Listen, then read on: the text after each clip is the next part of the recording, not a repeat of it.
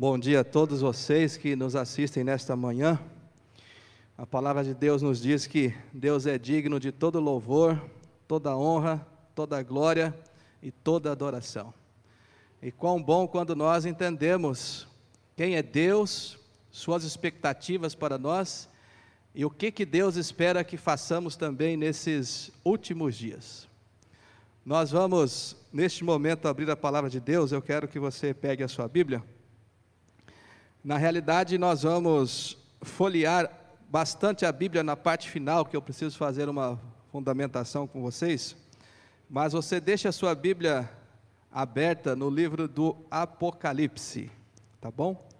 Nossa conversa hoje tem a ver com este com este livro. E eu peço que você tente, se quiser anotar, copiar, nós vamos usar aqui a projeção como apoio. E logo em seguida entraremos aqui no desenvolvimento completo e pleno da mensagem. Irmãos, nós continuamos é, no ano de 2021 com todos os cuidados, como foram colocados aqui. Algumas pessoas ficam perguntando como vai ser o funcionamento né, das atividades da igreja. Nós continuamos com todos os cuidados, avançando com algumas limitações mas com toda coragem, criatividade, ousadia e aquilo que pode ser feito, nós não vamos nos omitir e nem cruzar os braços. Amém por isso? Então, incentivo você a, na sua casa a continuar lendo a sua Bíblia, orando, participando dos diversos projetos, que há muita coisa que pode ser feito mesmo de maneira adaptada. E nós vamos passar essa situação por mais algum tempo, não sabemos quanto, eu creio que já estamos todos bem preparados né, para enfrentar os próximos desafios e que Deus nos ajude aí é, na superação de todos esses desafios. Muito bem. Eu quero conversar com vocês hoje sobre um tema que ele é extremamente adventista do sétimo dia. E poucas pessoas entendem da perspectiva que estaria apresentando o tema para vocês hoje, o livro do Apocalipse. Então, o título da mensagem de hoje, ele está como o Evangelho para o tempo do fim, tá? E nós vamos desenvolver esse tema aí para o nosso crescimento e o nosso desenvolvimento nesta manhã. Nós estamos sempre esperando uma boa notícia, né? Todos os dias, todas as manhãs, esperávamos aí a notícia de que a vacina chegou e parece que as opiniões se dividem, e nós estamos o tempo todo esperando aí a chegada de uma boa notícia, seja na vida profissional, seja na sua família, na sua saúde, nós não gostamos de notícias ruins. E o que, que você precisa entender? Que a Bíblia, o Evangelho, ele é, a Bíblia é um livro de boas notícias, de boas novas. Por isso que nós vamos conversar hoje sobre essa boa notícia, essa boa nova que chegou a nós, em que momento, em que circunstâncias, e por que que uma boa notícia ela é importante? Quero mostrar para você que antes de entrarmos na Bíblia aqui, qual é o efeito das boas notícias em nossa saúde física, mental e espiritual? Que, qual o efeito que ah, as boas notícias e as más notícias produzem quando chegam é, aos nossos ouvidos.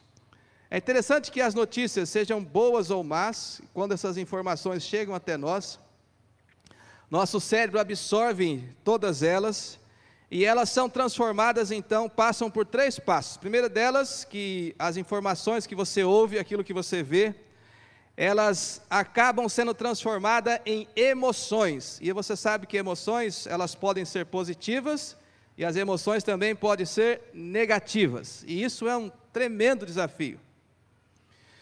Bem, uma vez que as informações são transformadas em emoções, e você vai ver isso um pouquinho mais adiante, logo se transforma em pensamentos, você logo começa a imaginar situações, começa a pensar coisas que estarão acontecendo, e logo então, essas informações, essas notícias, sejam positivas ou negativas, elas chegam então no campo do comportamento, que você passa então agora a agir conforme aquilo que você viu, aquilo que você então ouviu. E isso produz um estado emocional nas pessoas. E é comum quando nós temos uma notícia para dar para alguém, a gente faz até uma piadinha, uma brincadeira, que a gente diz assim: amigo, eu tenho duas notícias para dar. Você quer primeiro a boa ou a má notícia? Por que, que a gente faz essa pergunta? Porque a gente sabe que as notícias, elas produzem um efeito na nossa mente e também nas nossas é, emoções. Bem, qual é a realidade que nós vivemos? A realidade é que nós estamos hoje recebendo uma avalanche de informações vindo de todos os lados. Você acessa a internet, recebe no WhatsApp, é, liga a televisão, é, são redes sociais, é no trabalho, ininterruptamente o dia todo, 24 horas por dia, sete dias a semana. E há uma saturação com relação é, às informações. E essas notícias elas acabam trazendo algum efeito sobre a sua mente, sobre o seu estado emocional, sobre o seu espírito, e muitas pessoas não sabem, às vezes, administrar é, esse lado emocional diante das notícias que nós estamos vendo. Eu sei que, às vezes, a gente recebe uma notícia boa, a gente já fica todo eufórico, né? de repente a notícia é ruim, você já começa a tremer, já começa a dar um calafrio no corpo, elas têm muita influência sobre nós. Vamos ver rapidamente, então, já que vamos falar dessa boa notícia que Deus é, tem para todos nós? Quais são os efeitos das más notícias? E alguns cuidados que você precisa ter é, para que você possa ter um bom estado emocional. Vamos lá então. Efeitos da má, no, das más notícias. O que, que elas produzem é, em nós? Elas geram, por exemplo, sintomas do medo, tensão, ansiedade, tristeza, nervosismo, as más notícias, elas prejudicam o sono, o sistema digestivo, né, a alimentação, a atenção, geram hipertensão, arritmias cardíacas, problemas de pele e altera também a nossa capacidade, às vezes, de decidir, de escolher, de avaliar, de pensar, de refletir. E quando o nosso cérebro ele recebe uma notícia é, ruim, o nosso sistema nervoso ele já se prepara e ele aumenta então a produção de cortisol e adrenalina e os batimentos cardíacos e a respiração começam a ser acelerados, a cabeça dói, os sintomas são diversos, né?